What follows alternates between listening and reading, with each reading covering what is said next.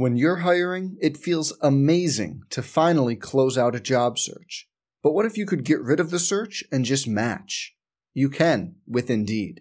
If you need to hire, you need Indeed. Indeed is your matching and hiring platform. With over 350 million global monthly visitors, according to Indeed data, and a matching engine that helps you find quality candidates fast. Ditch the busy work. Use Indeed for scheduling, screening, and messaging so you can connect with candidates faster.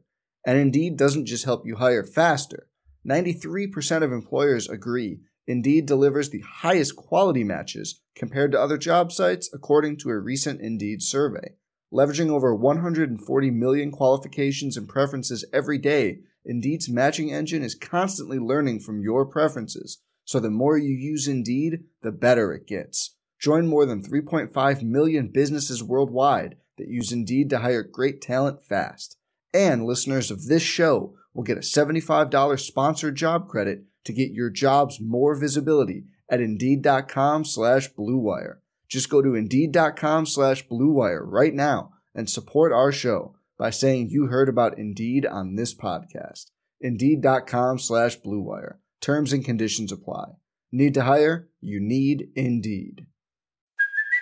Hey, it's Kaley Cuoco for Priceline. Ready to go to your happy place for a happy price? Well, why didn't you say so? Just download the Priceline app right now and save up to 60% on hotels. So, whether it's Cousin Kevin's Kazoo concert in Kansas City, go Kevin, or Becky's Bachelorette Bash in Bermuda, you never have to miss a trip ever again. So, download the Priceline app today. Your savings are waiting.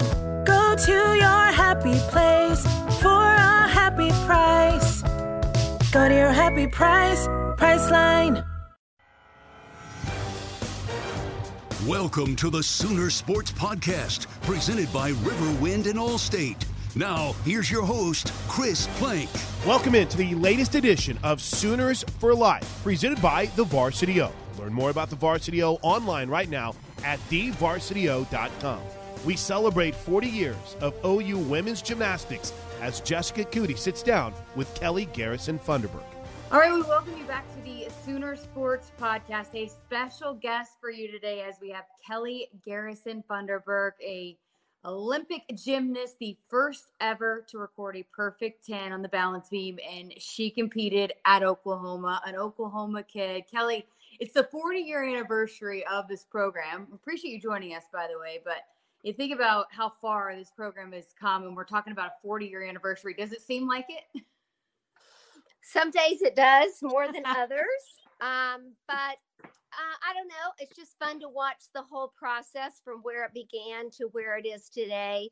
And I feel like I was just a big stepping stone to or springboard to get that actually more of a stepping stone probably to get that whole program started and for each coach along the way to just build on it. Well, take me back because it's so different nowadays. I mean, even just in 10 years, the recruiting process. But when you were kind of going through and trying to figure out where you wanted to go to college, take us through that process, what it was like for you then. Well, it wasn't a for sure thing. Like most people thought that I would automatically go to OU.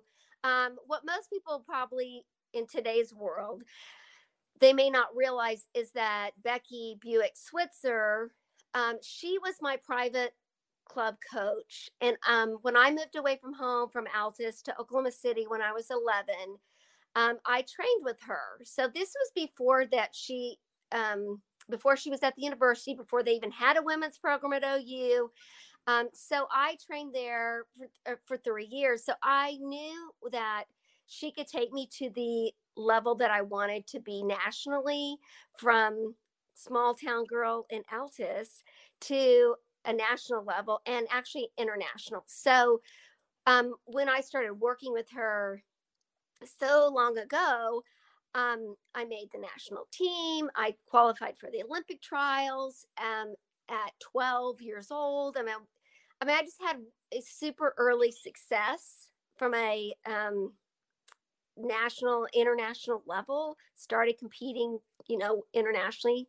So when I was being recruited, which was basically about four years or or maybe well yeah i guess it was um okay so i moved away from home in in 1979 And then I, um, you know, the program wasn't even started till like 81 with Paul Ziert. So um, I had actually quit gymnastics for a short stint and moved back to Altus. Then I Wow. moved again back to OU, like back to Oklahoma or to Oklahoma City with Becky and Greg Buwick. Lived with them and trained for the 84 Olympics. So I had a history with OU. So when it was time for me to be recruited, everybody was just like, oh, she's going to go to OU. But I kept thinking, okay, this is my chance to like go do something completely different, right? So I went on all of my recruiting trips. I went to, um, I guess back then the most well, I went to Utah because they were national champions. I went to Arizona State, and then I went to Cal State Fullerton. And I really strongly considered Cal State Fullerton. They were like the hotbed, the second in line behind Utah. Um, I was supposed to go to Florida, and then I kind of just bailed on that. I was just like, I don't know. So, um, going through the recruiting process, it was a little bit different for me because my goals were different than what college gymnast goals are today. I wanted to, most of them, all but Kayla um, Skinner, MyKayla Skinner, because she's trying to make the Olympics, right? Mhm. So I wanted to keep training internationally and make the world championship team again, compete in the Olympics. And so that eliminated a lot of programs from the get go. So then when I finalized like my top three, I thought, can these coaches that are at these universities who make great, you know, national champions for college, can they really be the same coach to take me internationally? So I really was in a different ball game of what I was looking for when I was being recruited because I still wanted the national or NCAA experience, but I also wanted to compete worldly. So, all that being said, what was it about Becky Switzer that you knew she could get you there? Well, she had done it twice before. I made the Olympic trials in 1980. I made the Olympic trials in 1984, and I actually was an alternate in 84. So I was out in LA with Mary Lou Retton and all the team. And so none of the other coaches had made had produced Olympians because they were college coaches. I mean, they they weren't even their goal, wasn't even on their radar, really. So although I, you know, I thought, well, they still could. It just came down to where I felt like Becky had the political um, connections nationally, um, knowing judges. I had history with her. You know, why take a chance with a college coach? And if their emphasis, I mean, it was a hard balance for Becky because, and for me too, uh, of course, because I was having to peak twice. So the way we trained, um, I had to comp- um, compete and peak for NCAAs, which was in April, and then turn around and the elite international season started in the summer and went through fall. And so then I had to com- train all summer, which is fine. Um, I was used to year-round training, and but try to peak again then in the fall. So that was incredibly hard. Like I had no idea. And of course, then I was older. I was 20 years old. And all my teammates were like 15, not SOU, but internationally. And they're saying, hey, you don't look the same physically as, you know, these guys. And I'm like, well, of course not, because I have bumps and curves and, you know, a figure. And I was, at the time, I was married to um, a fellow gymnast at OU. And so they were just like, she'll never make the Olympic team, right? And so what I what Becky and I did was huge for um for me personally and her as a co- Olympic coach, but also for the future of women's gymnastics because I started training weight training and we did that with the the football weight coach who was Pete Martinelli which was Wow. all brand new. Like women didn't train women gymnasts had never lifted weights really. We just lifted our body weight. So that was kind of a spearhead, you know, moment that I don't think most people realize. that That's happened awesome. because I was at OU, you know? Wow, that's cool. So when they hire Becky at OU, I mean, obviously it was a, a great hire for OU at the time, but what did you believe? I guess looking back now, that she could be a good head coach for the University of Oklahoma. Could you rephrase that? I was a little, I'm not confused. I'm confused on your question. So when she was hired at OU, um, obviously she was great for the Sooners, and but what do you think, looking back, made her a good option for the Sooners to to take over and be the head coach for a young program, right? Absolutely. So Paul Ziert was the coach for three years. And just, I mean, OU was ahead of its time by going, we need a woman. We need a woman in there. You know, these are women gymnasts, it's women's sports. And I think Becky was, you know, just fit that role to say, hey, I get it. I, I understand. And so um, when Becky came to OU, I think that said a lot for Donnie Duncan, who was the athletic director, um, to support a female in that role and say, okay, let's give this a try. And I and I I love that about. I mean, there were other female coaches nationally, but being in Oklahoma, kind of a good old, you know, it was I'm just gonna say it, little good old boys system, you know, like that was a, a learning curve. I mean, that was a change and that was bold. So um I think I, that's one thing I love that OU does is that they support um, you know, women coaches so strongly. That's awesome. So you think about the foundation that you guys helped to lay at that time and how far it's come now. How do you kind of, you know, reflect how much pride does that give you to see that, you know, they're a national program that competes for national titles every year and you helped to lay that foundation? Um, I'll be honest, initially it was hard because I'm like, even though I won national championships at OU for my team never went to nationals, which is so bizarre looking back. So um, I realized how rare that was that I was able to kind of be able to do that, but I didn't even get to enjoy that team aspect of winning a national championship. So um, when I look back, I I kind of am sad a little bit, thinking, "Gosh, um, it would have been different to to win a national championship." So as a team, so when I watch and have watched, oh, you do that through Coach Kindler, um, I can understand now how special that is because there's so many components that it takes in order to win. When I won, it was just me. I just was in control of me. All I had to worry about was hitting my routines. And I knew that if I hit my routines, it would help the team, but not all of us were able to do that. So when I see Coach Kindler do that, I'm like, wow, there's so many pieces to the puzzle in order to accomplish that. I mean, that's what she does.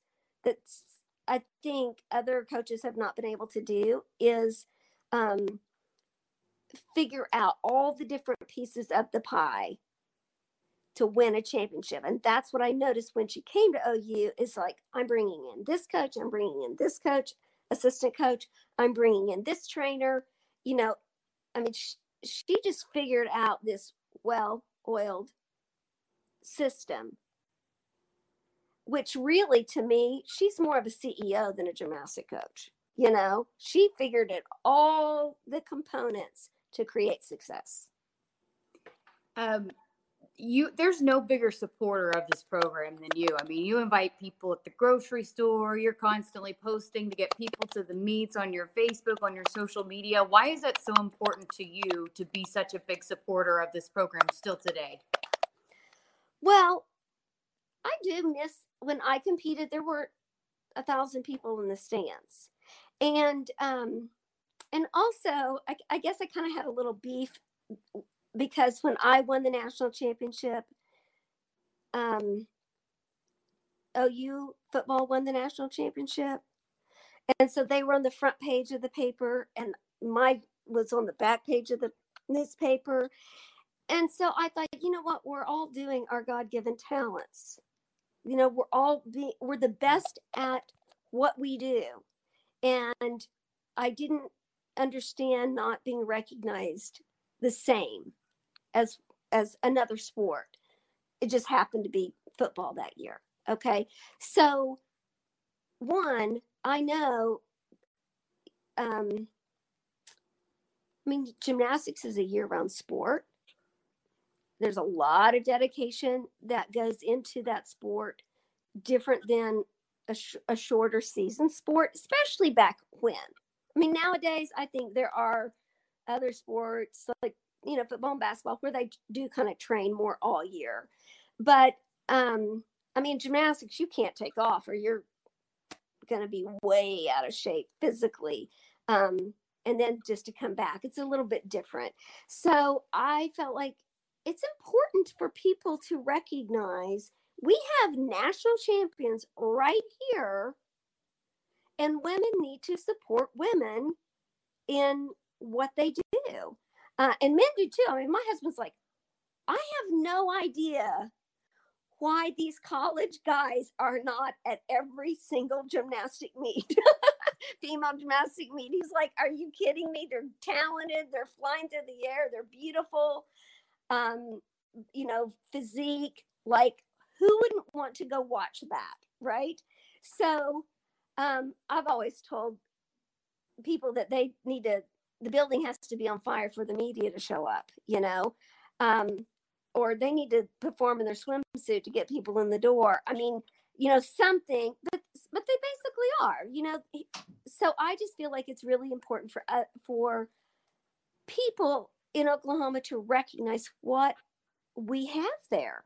I mean, they and they're doing it year after year after year. So let's support this amazing program and um, staff and athletes. I mean, the athletes are going to come and go, right? They're going to rotate in and out. But to have a, a coach, um, I mean, Coach Kindler should be should have a bronze statue right beside, you know, Barry Switzer.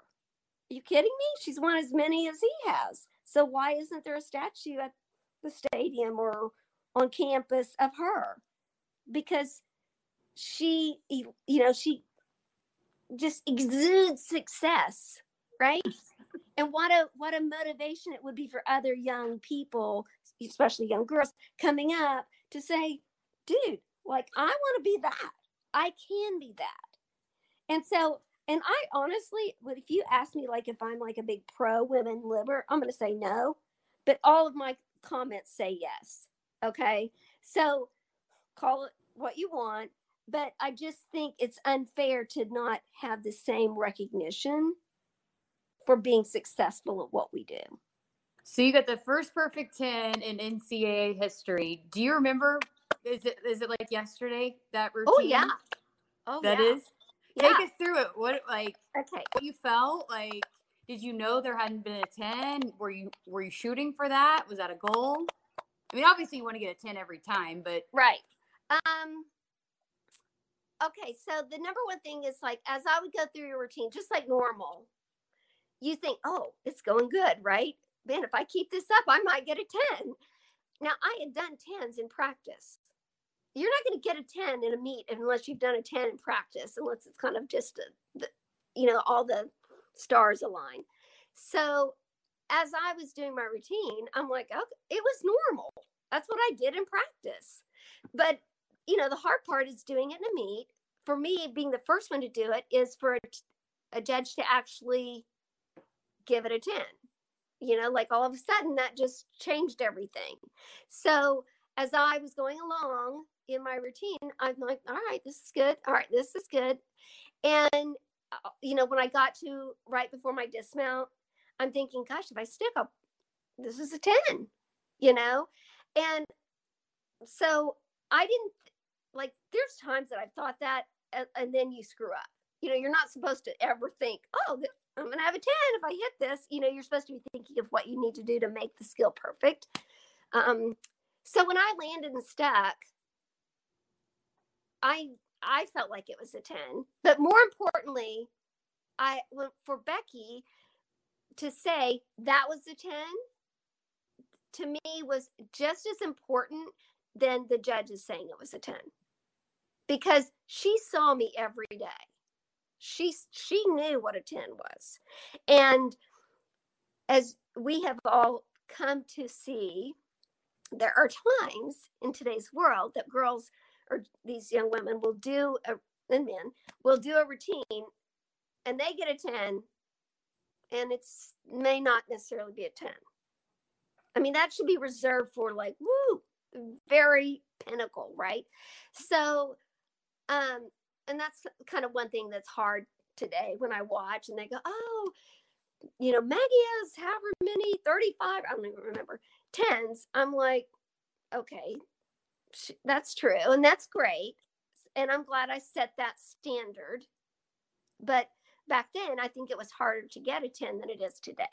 And i'm not saying mine was greater than theirs it was just the first.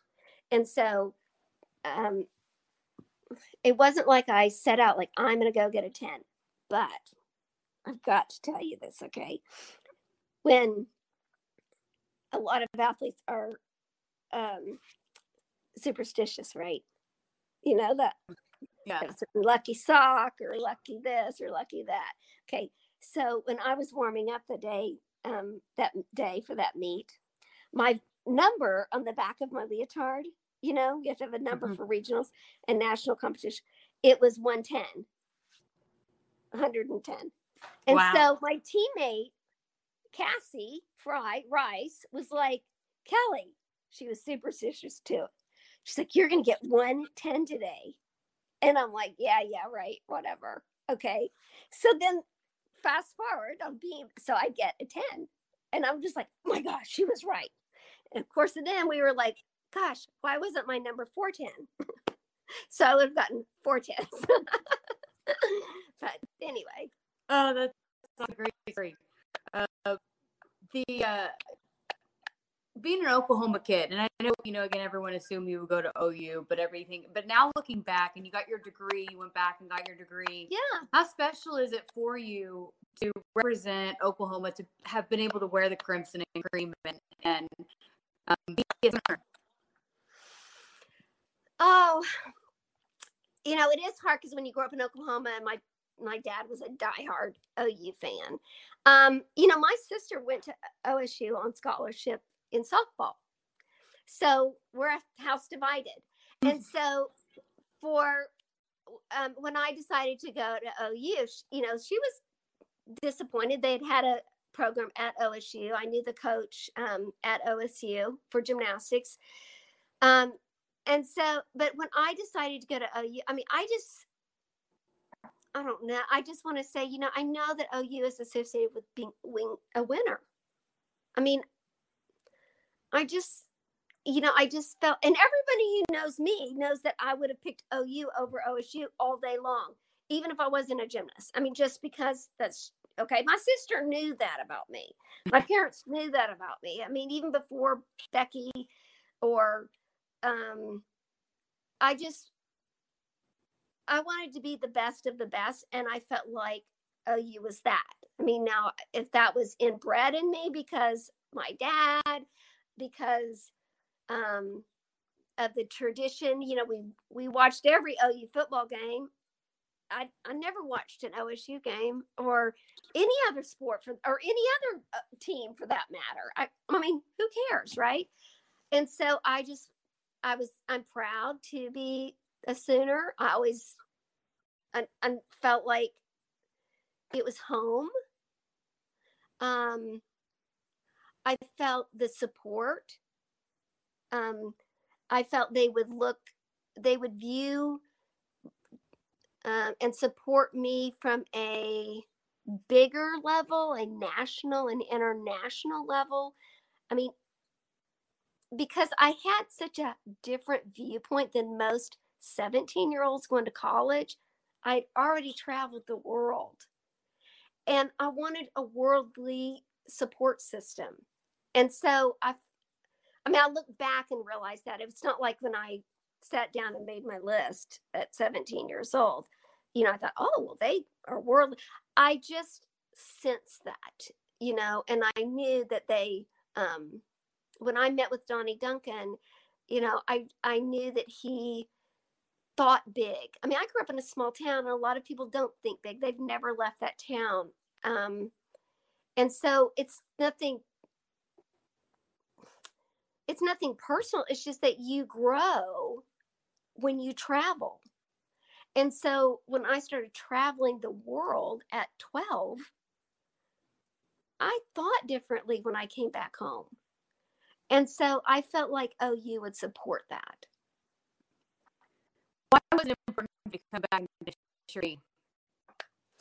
Um, a couple things. You know, I used to live in Indiana for 12 years in between. And I could have I mean, there was times I thought about finishing my degree up there, and I thought, "There's no way." You know, this is kind of before internet. is there such a thing? before like online schooling, where I could graduate from OU if I lived, you know, in Timbuktu. But when I came back, to, when I moved back to Oklahoma, um, and my kids were young, I just thought, you know, I want them to know the importance of finishing something. I mean, they were like four and five when I went back to school. And so I wanted my degree to, it, it, again, it was kind of felt like to complete me, you know? I mean, I'm, I'm kind of an all or none gal.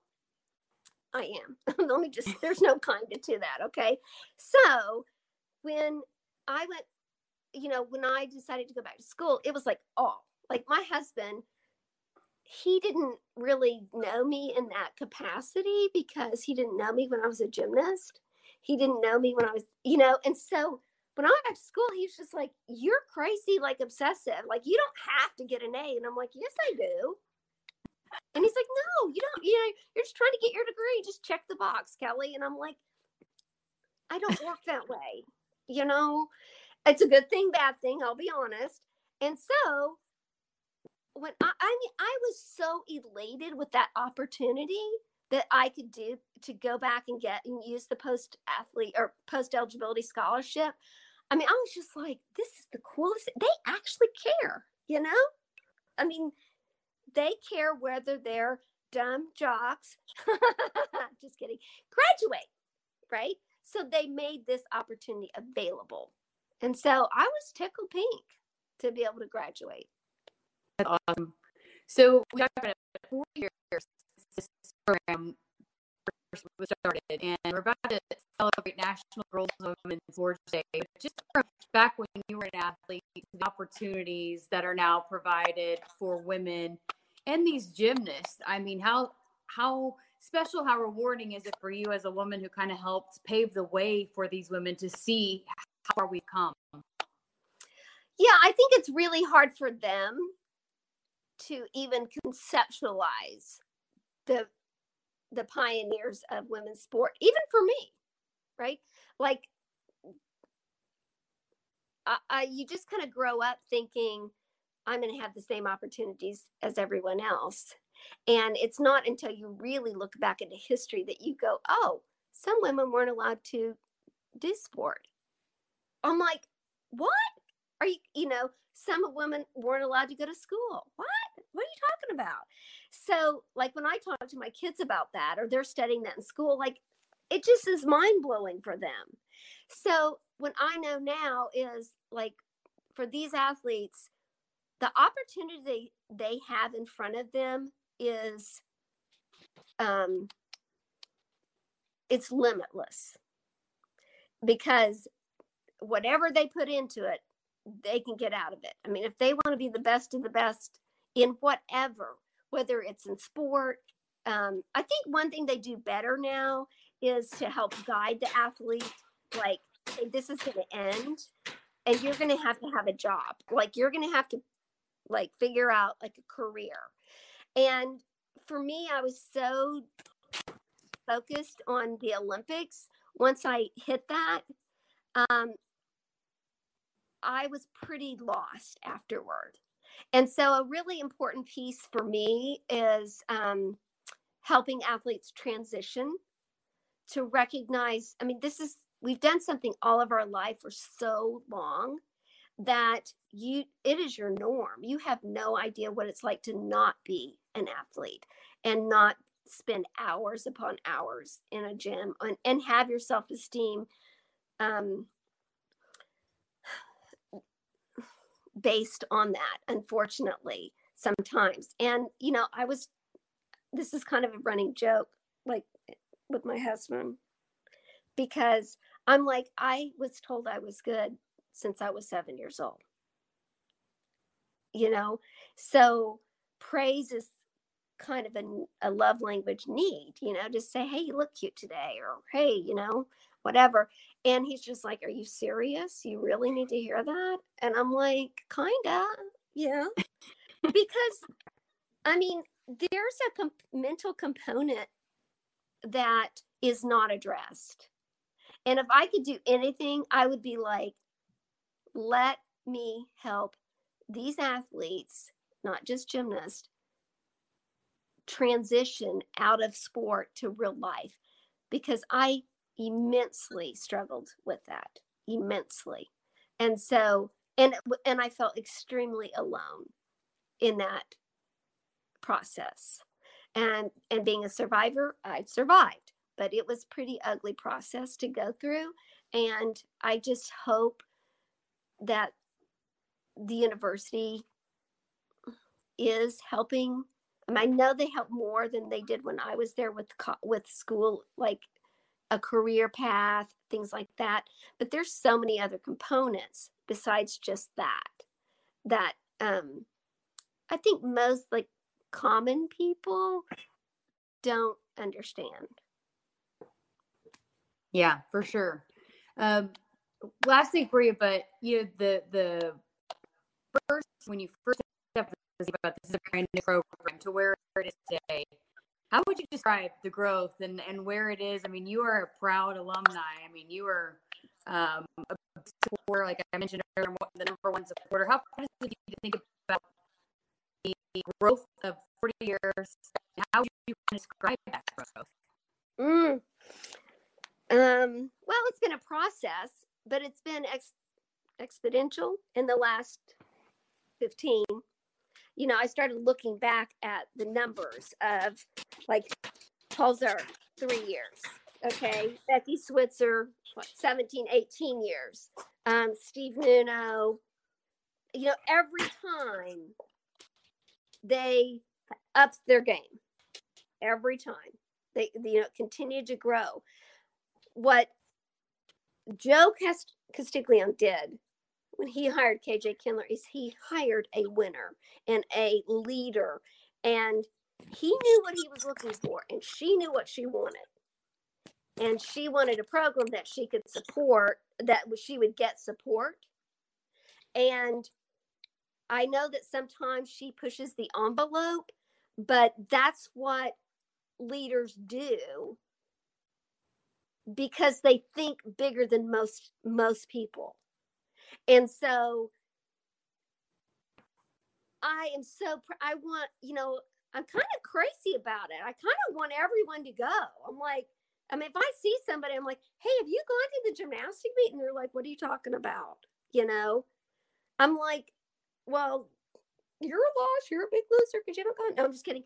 So I'm like, you know, let's let's go see this. I mean, you kind of got to figure out what it is their angle is that they would like. Like, is it supporting women? Is it seeing great sport and athletes? And um, is it family event?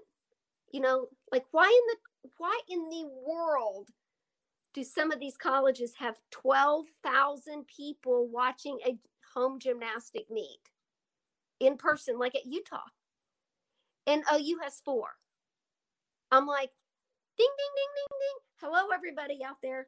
Like, and, and I want to kind of grab all the women and just shake them a little bit and say, stop going to the tailgate, you know, with your husband, because that's what guys do and it's all fun. It's changing that whole mode and saying, let's go watch these amazing athletes. You name me one woman who doesn't like to watch women's gymnastics, right? You I know? can't.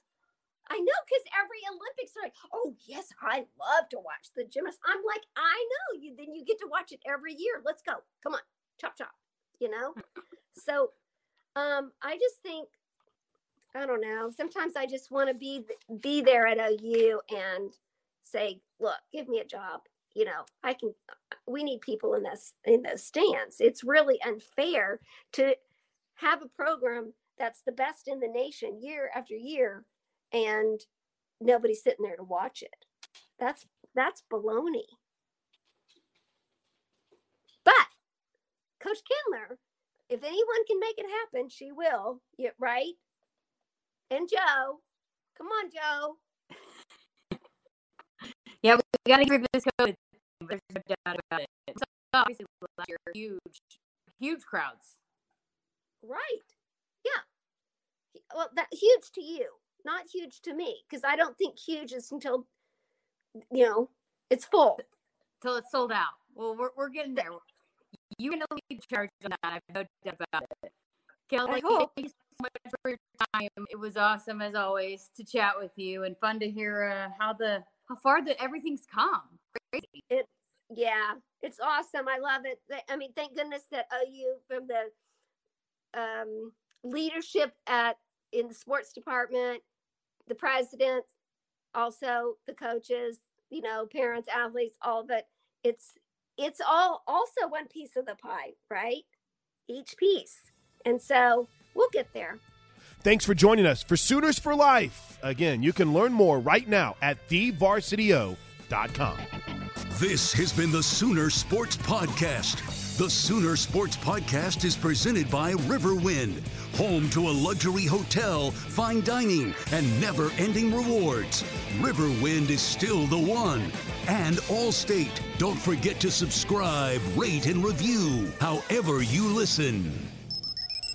The preceding has been a Learfield IMG College presentation of the Sooner Sports Network. Some people just know the best rate for you is a rate based on you with Allstate. Not one based on the driver who treats the highway like a racetrack and the shoulder like a passing lane. Why pay a rate based on anyone else? Get one based on you with DriveWise from Allstate. Not available in Alaska or California, subject to terms and conditions. Rates are determined by several factors, which vary by state. In some states, participation in DriveWise allows Allstate to use your driving data for purposes of rating. While in some states, your rate could increase with high risk driving, generally, safer drivers will save with DriveWise. Allstate Fire and Casualty Insurance Company and affiliates, Northbrook, Illinois.